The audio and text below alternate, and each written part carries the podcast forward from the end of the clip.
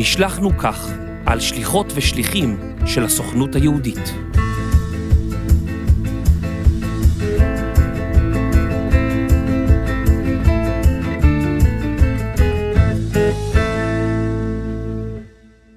ברוכים הבאים לפודקאסט נשלחנו כך, של בית הספר לשליחות, ביחידת השליחים של הסוכנות היהודית. אני יובל מלכי. פרק מספר 9, הזמנה לריקוד. ראיון עם אמירה אהרונוביץ', מנכ"לית הסוכנות היהודית, על שליחות והעתיד של העם היהודי. אמירה אהרונוביץ' נולדה וגדלה בבאר שבע. אביה של אמירה עבד בכור בדימונה, ואת שנות השבתון שלו עשה בארצות הברית עם משפחתו. אמירה התגוררה בארצות הברית פעמיים, בכיתה ג' ובכיתה ח', ושתיהן היו שונות בתכלית זו מזו. ב-20 השנים האחרונות, אמירה מתגוררת במזכרת בתיה. היא אימא לשלושה ילדים, וחברה בקהילה משותפת לדתיים וחילוניים, שהיא בן מקימיה. בסוף שנת 2018 נבחרה אמירה למנכ"לית הסוכנות היהודית. שאלתי אותה המון שאלות, חלקן לא פשוטות בכלל. האזנה מהנה.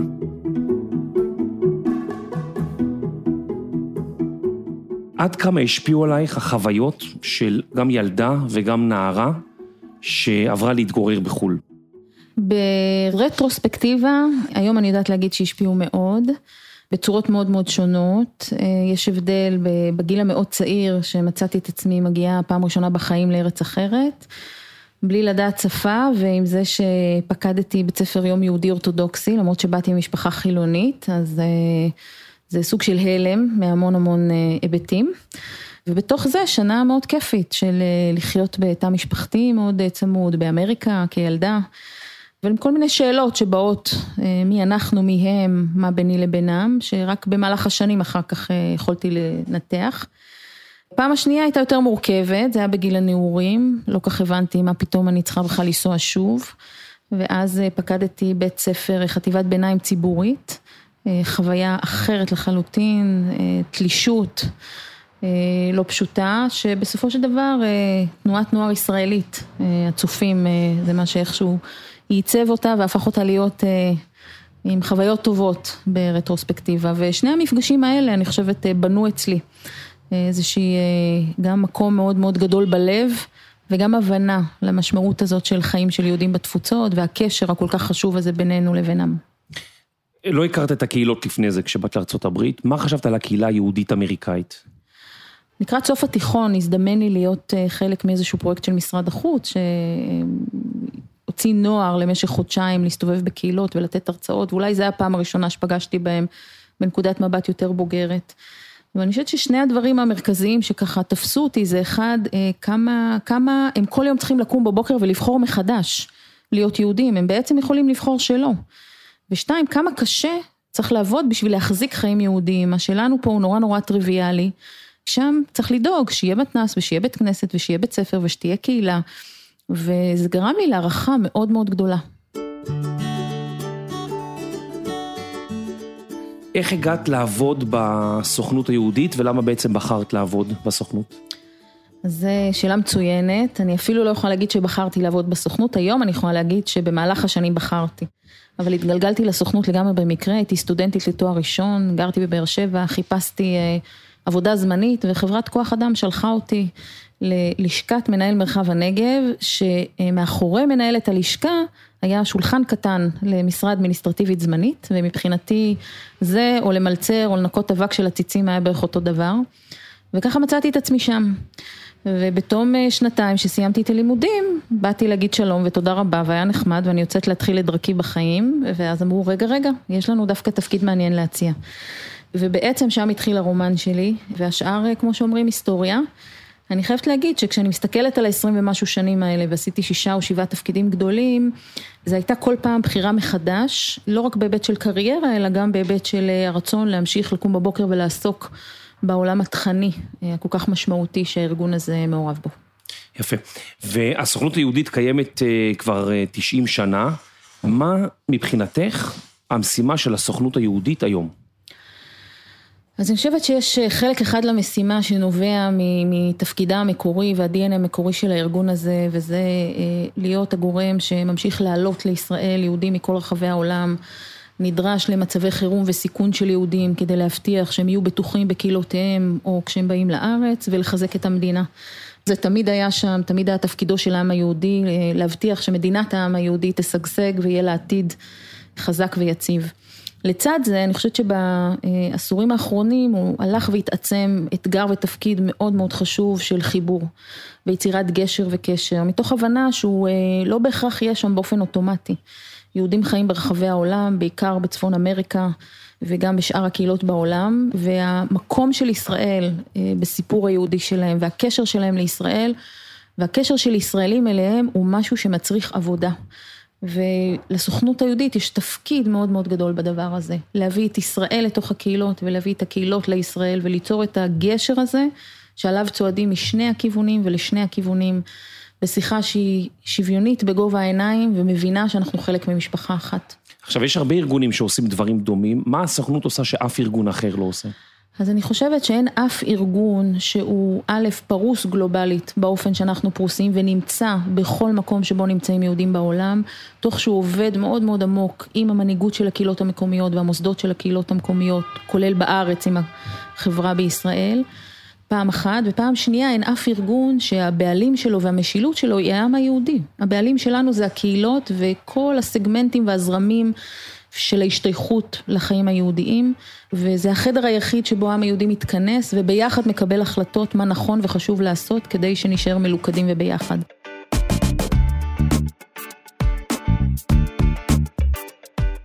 מה המשימה הכי חשובה של השליחים היום? אני חושבת שהדבר הכי מרכזי שהשליחים מביאים זה את עצמם.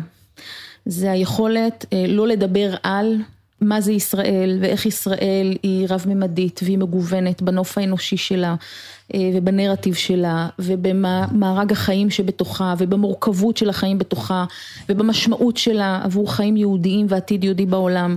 עצם היותם שם ככאלה, כל אחד מהם עם הסיפור המיוחד שלו, עם הרקע המיוחד שלו, עם הניסיון שלו, עם הנוף האנושי שלו, זה הדבר המרכזי שהם מביאים. מביאים את ישראל בצורה בלתי אמצעית ומאפשרים לייצר שיחה.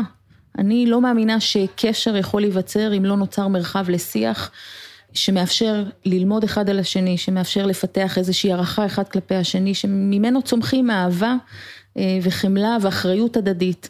והשליחים במובן הזה הם חוד חנית של הדבר הזה, הם נמצאים שם 24/7, כל אחד, זה לא משנה אם אתה שינשין בבית הכנסת, או שליח בקמפוס, או שליח שעובד עם תנועת הנוער, או שליח שעובד בקהילה, אתה קם בבוקר ואתה מביא את ישראל ואת עצמך באיזשהו מצרף שמאפשר שיחה ויצירה של קשר בין אישי שאין לו תחליף.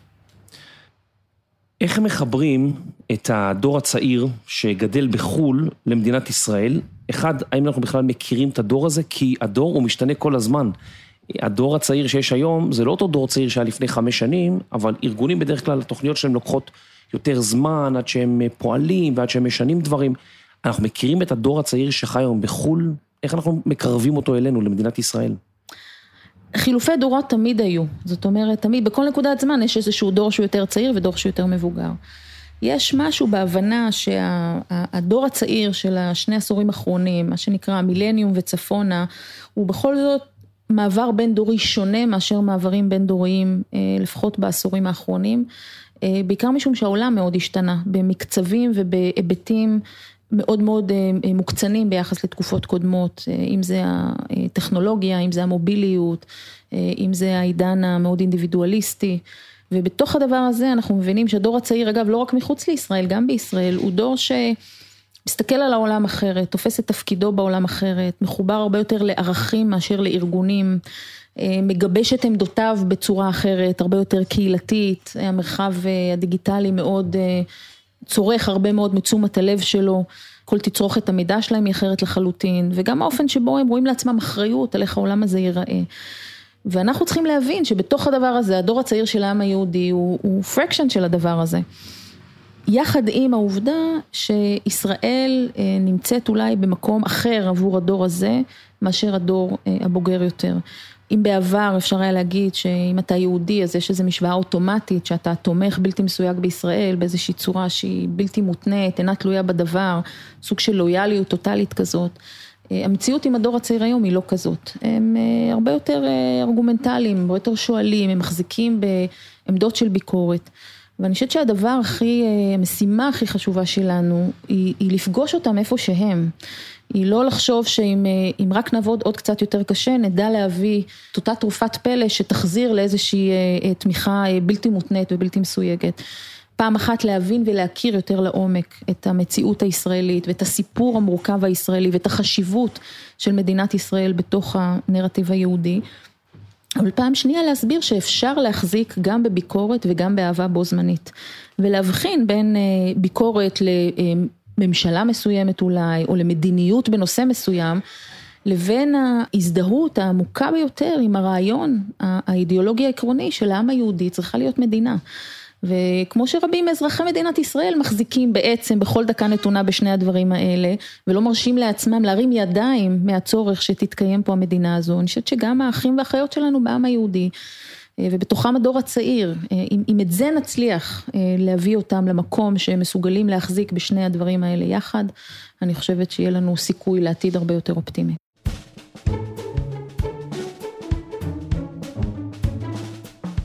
את עשית הרבה תפקידים בסוכנות, כשנכנסת לתפקיד הזה של מנכ"לית, משהו הפתיע אותך? אה, יש, אה, אני חושבת קודם כל משהו מאוד טבעי, אה, גם כשאתה נמצא בעמדות ניהול מאוד מאוד בכירות, בסוף כשאתה לא מספר אחד יש מי שמעליך. כשאתה נהיה מספר אחד, יש, יש מין תובנה כזאת שאתה אומר, טוב רגע, מי, מי יקבל את ההחלטה? ואתה מבין ש... במידה רבה אתה מקבל את ההחלטה, זה נכון שאני עובדת עם מנהיגות ואנחנו ארגון עם משילות שמחייבת הרבה מאוד דרגים של אישורים גם במנהיגות, אבל בסוף במערכת המקצועית העיניים נשואות כלפיך וגם כשיש מצבים מאוד מורכבים וגם כשצריך לקחת סיכונים מחושבים וגם כשצריך לקחת החלטות רגישות, אני לפחות, אני נועצת ואני דואגת לקבל איזשהו מרחב של פרספקטיבות מאחרים, אבל, אבל מבינה היום שבסוף בסוף ההחלטה צריכה להיות שלי והאחריות היא גם שלי לקחת אותה על, על כל השלכה שלא תהיה להחלטה. אה, וזה אני חושבת משהו שככה הפתיע אותי שהמעבר הזה שיקף את הדבר הזה, למרות שבאתי מהרבה שנים של ניהול בעמדות בחירות וקיבלתי החלטות גם בדרגים האלה. והדבר השני, איזושהי אה, תחושה של אה, גאווה והתרגשות. זאת אומרת, לרוב אני לא, לא עוצרת לחשוב על זה, אני קמה בבוקר ואני מנהלת היום יום ואני חלק מזה. אבל מעת לעת זה יכול לקרות באיזה מפגש מאוד מרגש, זה יכול להיות כשעל סדר היום נמצא איזה נושא מאוד מסוים, ופתאום אני עוצרת רגע ואני אומרת, וואו, אני, אני מנכ"לית של הדבר הזה, של הארגון הגדול ביותר בעם היהודי, שעושה דברים כל כך חשובים, שמשפיע על חיים של מאות אלפי אנשים, ו- וזה אני. אז לעצמי אני מזכירה שאני אותה אני, ולא השתניתי, אבל, אבל יש בזה בכל זאת משהו מאוד מיוחד ומרגש. חשבת לפני כמה שנים שתהיה מנכ"לית לסוכנות היהודית? אני חייבת להגיד שאני אה, לא מאוד עסקתי אה, במהלך השנים שלי בכלל בניהול, אה, בעובדה שאני נמצאת בתפקידים דווקא בהקשר של היותי אישה. אני מאוד נוטה לחשוב ולקוות שאנשים נבחרים לתפקיד, או אישה נבחרת לתפקיד, לא משנה, זה לא כי אישה ולא למרות שהיא אישה, אלא כי היא נמצאת המתאימה ביותר לתפקיד. וגם לגבי עצמי, אני רוצה, רוצה לקוות שכך בחרו בי.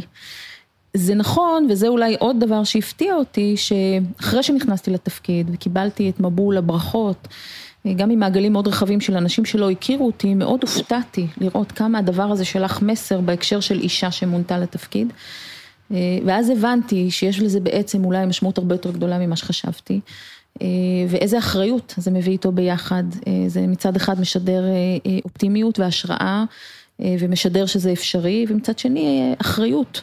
מאוד גדולה, ואני שמחה על הזכות שניתנה לי להיות במקום הזה, ו, ומשדרת חזרה, כן, לעולם, לנשים באשר הם, שאין שום סיבה, שום סיבה לחשוב שיש אה, מגבלה כלשהי שצריכה לעמוד בפנייך, אה, כשאת מזהה אה, משימה או תפקיד או משמעות שאת רוצה להשיג לעצמך בחיים המקצועיים, אה, והדרך לאותה משמעות צריכה להיות מעוצבת ומנותבת אה, ללא הקשר לעובדה שאת אישה, ובוודאי לא להיות חסומה בגלל שאת אישה, וזה התודעה שאיתה אני קמה בבוקר ופועלת כל החיים, ואני מעניקה אותה באהבה לנשים באשר הם.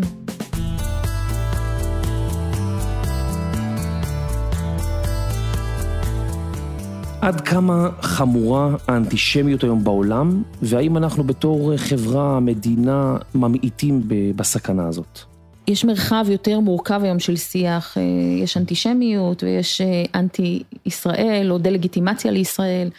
והוא מגיע ממקורות שונים, בחלקו מגיע אה, משמאל קיצוני שהוא יותר מתקפות אנטי ישראל, בחלקו מגיע מימין קיצוני שהוא עליונות לבנה או, או בעצם מעשי מתקפות שנאה ושטנה שהן גם כלפי יהודים, לא רק כלפי יהודים, בחלקו מגיע מאסלאם קיצוני שמערבב איפשהו בין השניים, אז צריך להכיר בעובדה שהדבר הזה, המרחב הזה הוא מרחב יותר מורכב היום, אבל מה שאנחנו יודעים דה פקטו, אה, לצערנו הרב, זה שכל הסטטיסטיקה משקפת איזושהי הקצנה ועליית מדרגה, והייתי אומרת אפילו ברמות שונות, יש גם אה, עליית מדרגה בפריסה הגיאוגרפית שבו הדבר הזה קורה.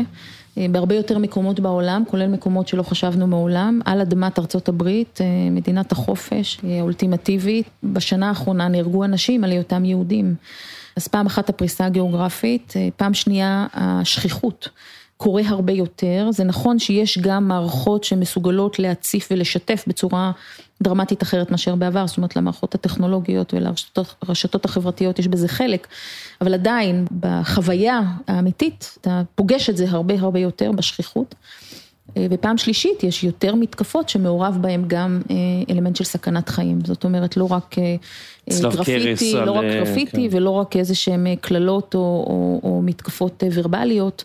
או, או מתקפות פוליטיות ורבליות, אלא גם ממש אירועים מסכני חיים, והשילוב של השלושה האלה מאוד מאוד uh, מטריד אותנו ומעסיק אותנו, ו, ו, ומעסיק ומטריד יהודים ברחבי העולם, אנחנו רואים את זה גם במחקרים שאנחנו עושים, זה הופך להיות נושא הכי גבוה בסדר העדיפות, שמעסיק אה, יהודים במקומות רבים בעולם. איך נלחמים בזה? גם במתקפות גזעניות וגם בתנועות כמו ה-BDS למשל. אני, אני לא חושבת שזה יושב על איזשהו ציר של נלחמים ומנצחים או לא נלחמים ולא מנצחים, זה איזושהי אה, עבודה בלתי נגמרת שחובה עלינו לעסוק בה בכל דקה נתונה ו, ו, ולוודא שאנחנו משפרים את המצב. ואני חושבת שיש לה רבדים שונים, יש לה רובד שהוא רובד יותר אה, מדיני אולי, הייתי אומרת, שהוא שייך אה, אצלנו לפחות למנהיגות, ליושב ראש אצלנו, מר הרצוג. ואחרים שעוסקים בעצם בלבוא בדברים עם מדינות ועם ממשלות כדי להניע אותם לאמץ הגדרות הרבה יותר נוקבות ללחימה באנטישמיות, כולל להתחייב אה, לכל מיני היבטים שקשורים באכיפה והיבטים שקשורים במסרים בתוך המדינות שלהם, זה רובד אחד, הרובד היותר מדיני. הרובד השני זה שהסוכנות היהודית עוסקת בשבע השנים האחרונות אה, ממש בסיוע באספקה של מיגון, של אמצעי מיגון פיזיים, אה, בעיקר למוסדות קהילה בקהילות קטנות שאין להם את היכולת לעסוק בזה בעצמם, אנחנו תמכנו בשבע שנים האחרונות במעל 600 אה, מוסדות קהילתיים קטנים, זה יכול להיות בתי כנסת או בתי ספר או גני ילדים או קינים של תנועות נוער וכולי. מה, את הדברים אה, שבדלת שמים, את הדברים הפיזיים, הנעולים? שלמשל אה, במתקפה שהייתה ביום כיפור בהאלה בגרמניה, כן. קהילה קטנטנה של 500 איש. שבבית הכנסת שלה שהו באותה עת כמה עשרות אנשים, מתקפה שיכלה להיגמר אחרת לחלוטין, נגמרה כמו שהיא נגמרה, משום שהדלת מוגנה ושמערכת של מצלמות במעגל סגור אפשרה להם להבין שהם נמצאים במצב החירום הזה ולהסתגר פנימה בתוך בית הכנסת ותודה לאל, למעט שני הרוגים מקרב אנשי רחוב, לצערנו כל השאר ניצלו. וזה נעשה בזכות זה שאנחנו מיגנו את בית הכנסת הזה כמה שנים קודם לכן. אז אני אומרת, הדבר הזה, להיות שם, שוב, במקומות שצריכים אותנו, יש מדינות שיש להן ממשלות ואמצעים כלכליים לטפל בזה בעצמם, התפקיד שלנו כארגון יהודי גלובלי זה לוודא שגם הקהילות הקטנות מקבלות את הסיוע הזה ואת ההיערכות להתמודד עם מצבי החירום האלה. יש לכם חדר אה, שלישית, מצב כזה? יש חדר מצב, יש חדר מצב שפועל 24 שעות, יש פריסה של אה, קב"טים שפרוסים בעולם, שעובדים אה, בהנחיה של גופי הביטחון של מדינת ישראל, ואנחנו עוסקים בדבר הזה, בהחלט. הרמה השלישית היא רמה, הייתי אומרת אחרת, היא רמה יותר חינוכית. שבעצם מתמקדת היום בלעבוד עם האוכלוסייה היהודית, בעיקר עם הצעירים היהודים בקמפוסים. ולאפשר להם גם איזשהו אה, מרחב בטוח שבו הם יכולים אה, אה, להעמיק וללמוד ולדבר ולעסוק בהבנה של הנרטיב של ישראל ושל המציאות הזאת שאיתה הם צריכים להיפגש, כדי שיהיה להם פעם אחת כלים, כשהם נפגשים במתקפות האלה, בין אם זה מאמצי BDS בתוך הקמפוסים או, או אווירה אלימה אחרת, אבל גם שהם ידעו שיש להם אחד את השני, שהם ידעו שיש להם איזושהי רשת שביחד, בראש מורם, לוקחת על עצמה להמשיך להיות גאה ביהדותה ולפעול כנגד אותן מתקפות.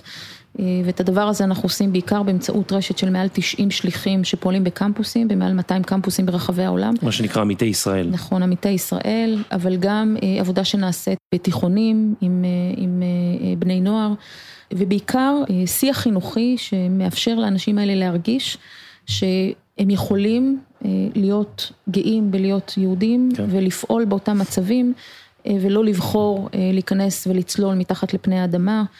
ולהחביא את יהדותם ולהיבהל, אבל בסוף תיארתי פה שלושה רבדים שונים שאנחנו מקווים שהמצרף של כל הדבר הזה יש בכוחו במשהו לשפר את המצב, אנחנו מאוד צנועים ולא יומרניים לחשוב ש...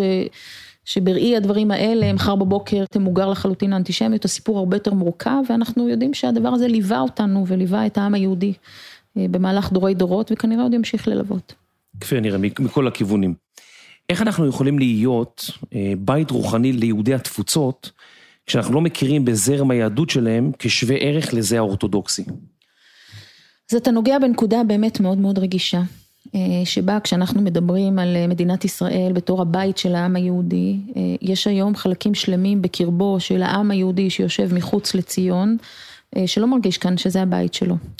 ויש לזה אלמנטים מאוד מורכבים, חלקם קשורים בהגדרות של מי נחשב יהודי ומי לא, ולמי יש מנדט להחליט מי הוא יהודי ומי לא, ומי שיש בכוחו לעבור לישראל, לעלות לישראל ולהפוך להיות אזרח מדינת ישראל, עדיין יכול למצוא את עצמו במצב שמבחינת הריבון והסמכויות הדתיות במדינה בעצם הוא מודר.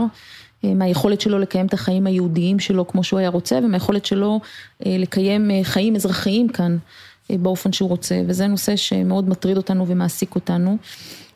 מה שאנחנו מנסים לעשות בעולם הזה זה פעם אחת לחזק את הפלורליזם היהודי בתוך מדינת ישראל.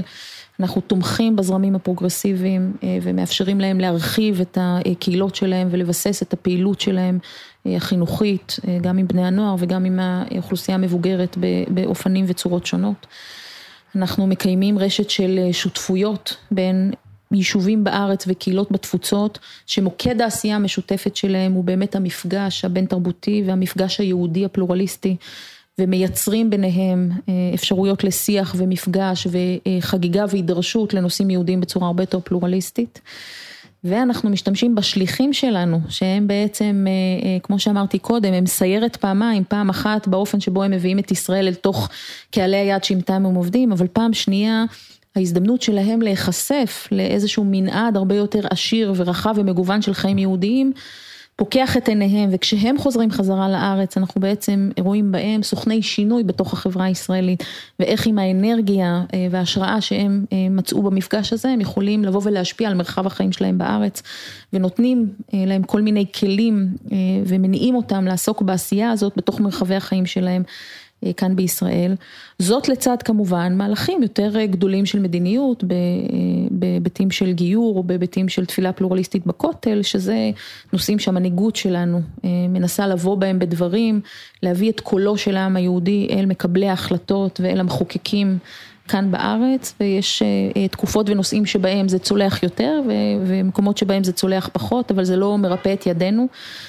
מי שתופס את העתיד היהודי כעתיד שמבוסס על מדינת ישראל חזקה ותפוצות חזקות, חייב להיות שותף במערכה שתאפשר להרחיב את האוהל ולכל החלקים במשפחה להרגיש שזה הבית שלהם.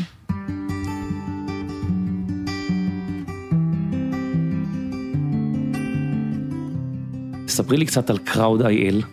וואו, איך זה הגיע לכאן.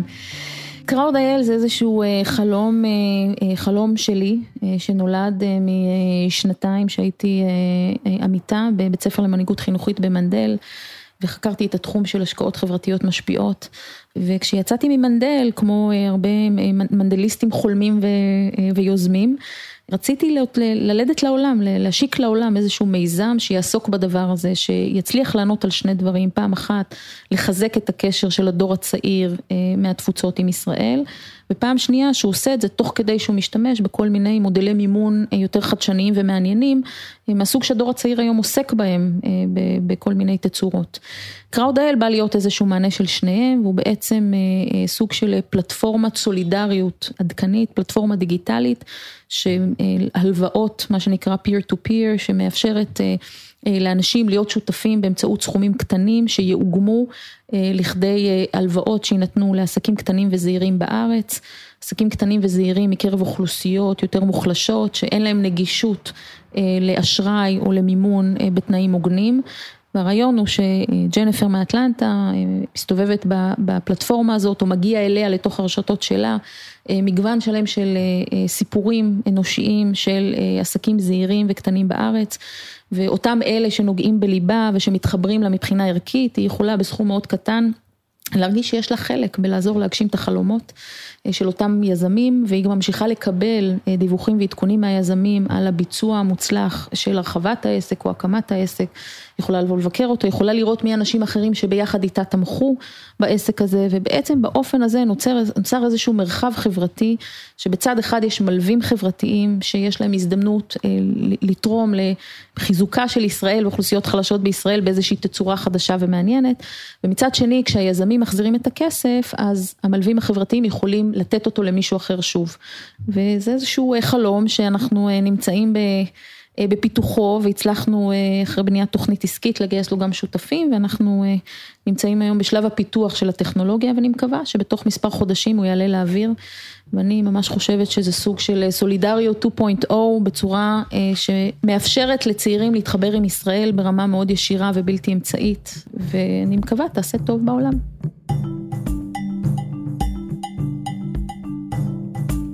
איזה מילה את יכולה לתת לשליחים, למרות שאת לא מכירה אותם, בשביל לתת להם איזשהו חיזוק, בשביל להסביר להם עוד פעם כמה חשוב הדבר הזה שהם עושים? אז אם אני צריכה לבחור מילה אחת, אם אני נצמדת לכללים שלך, אז, אז אני אבחר שתיים. ואני אגיד, הזמנה לריקוד, או טנגו, אולי זו מילה אחת. ואני חושבת ש... היופי נמצא בנקודה שבה שליח מבין שבעצם במה שהוא עושה, וזה לא משנה אם הוא עובד עם בני נוער או עם סטודנטים או עם משפחות או עם זקנים בקהילה, בכל מפגש שבו יש לו הזדמנות לבוא במגע עם אנשים מהקהילה או מוסד שבהם הוא עובד, יש פה בעצם הזמנה לריקוד. והזמנה לריקוד אומר שקורית בו תנועה, זה אומר שאתה יודע שבתוך התנועה הזאת קורה משהו לשני הצדדים. אתה בא ואתה מביא את מה שאתה מביא, אבל גם הצד השני מביא את מה שהוא מביא, ומה שקורה הוא רק מה שנוצר בין שניכם. ואם שליח בא עם תודעה כזאת, שהוא לא מגיע ממקום שהוא רק צריך to download את מה שהכשירו אותו to download, או במקום שהוא רק בצורה פסיבית קשוב למה שמישהו אומר לו כי זה מנומס, אלא הוא בא פתוח באופן אמיתי להבין שגם הוא ישתנה. וגם הצד השני ישתנה, והיופי קורה במרחב של מה שקורה במפגש הזה, אז אני חושבת א', שזה נותן המון, המון עוצמה והשראה לחוות עוד ועוד מפגשים כאלה ולהיות קשוב ולראות מה קורה במפגשים האלה, וב', להבין איזה כוח יש לנו להשפיע בתוך המרחב הזה. וזה משנה את הקהילות ואנשים שאיתם הוא בא במגע, אבל זה משנה גם אותם כשליחים, וזה נשאר לחיים. בסוף אנחנו אוסף של החוויות מהסוג הזה. זאת אנלוגיה מאוד יפה, גם לפעמים ידרכו לך על הרגל. גם לגמרי, וגם אם נופלים וצריך לקום, וגם אם אתה מתחיל ריקוד ולא יודע איך הוא יסתיים, לגמרי. יפה. אמירה אהרונוביץ', מנכ"לית הסוכנות היהודית, תודה רבה. תודה רבה, כיף גדול, ושיהיה אה, בהצלחה גדולה, אנחנו גאים מאוד מאוד מאוד בעולם השליחות שלנו.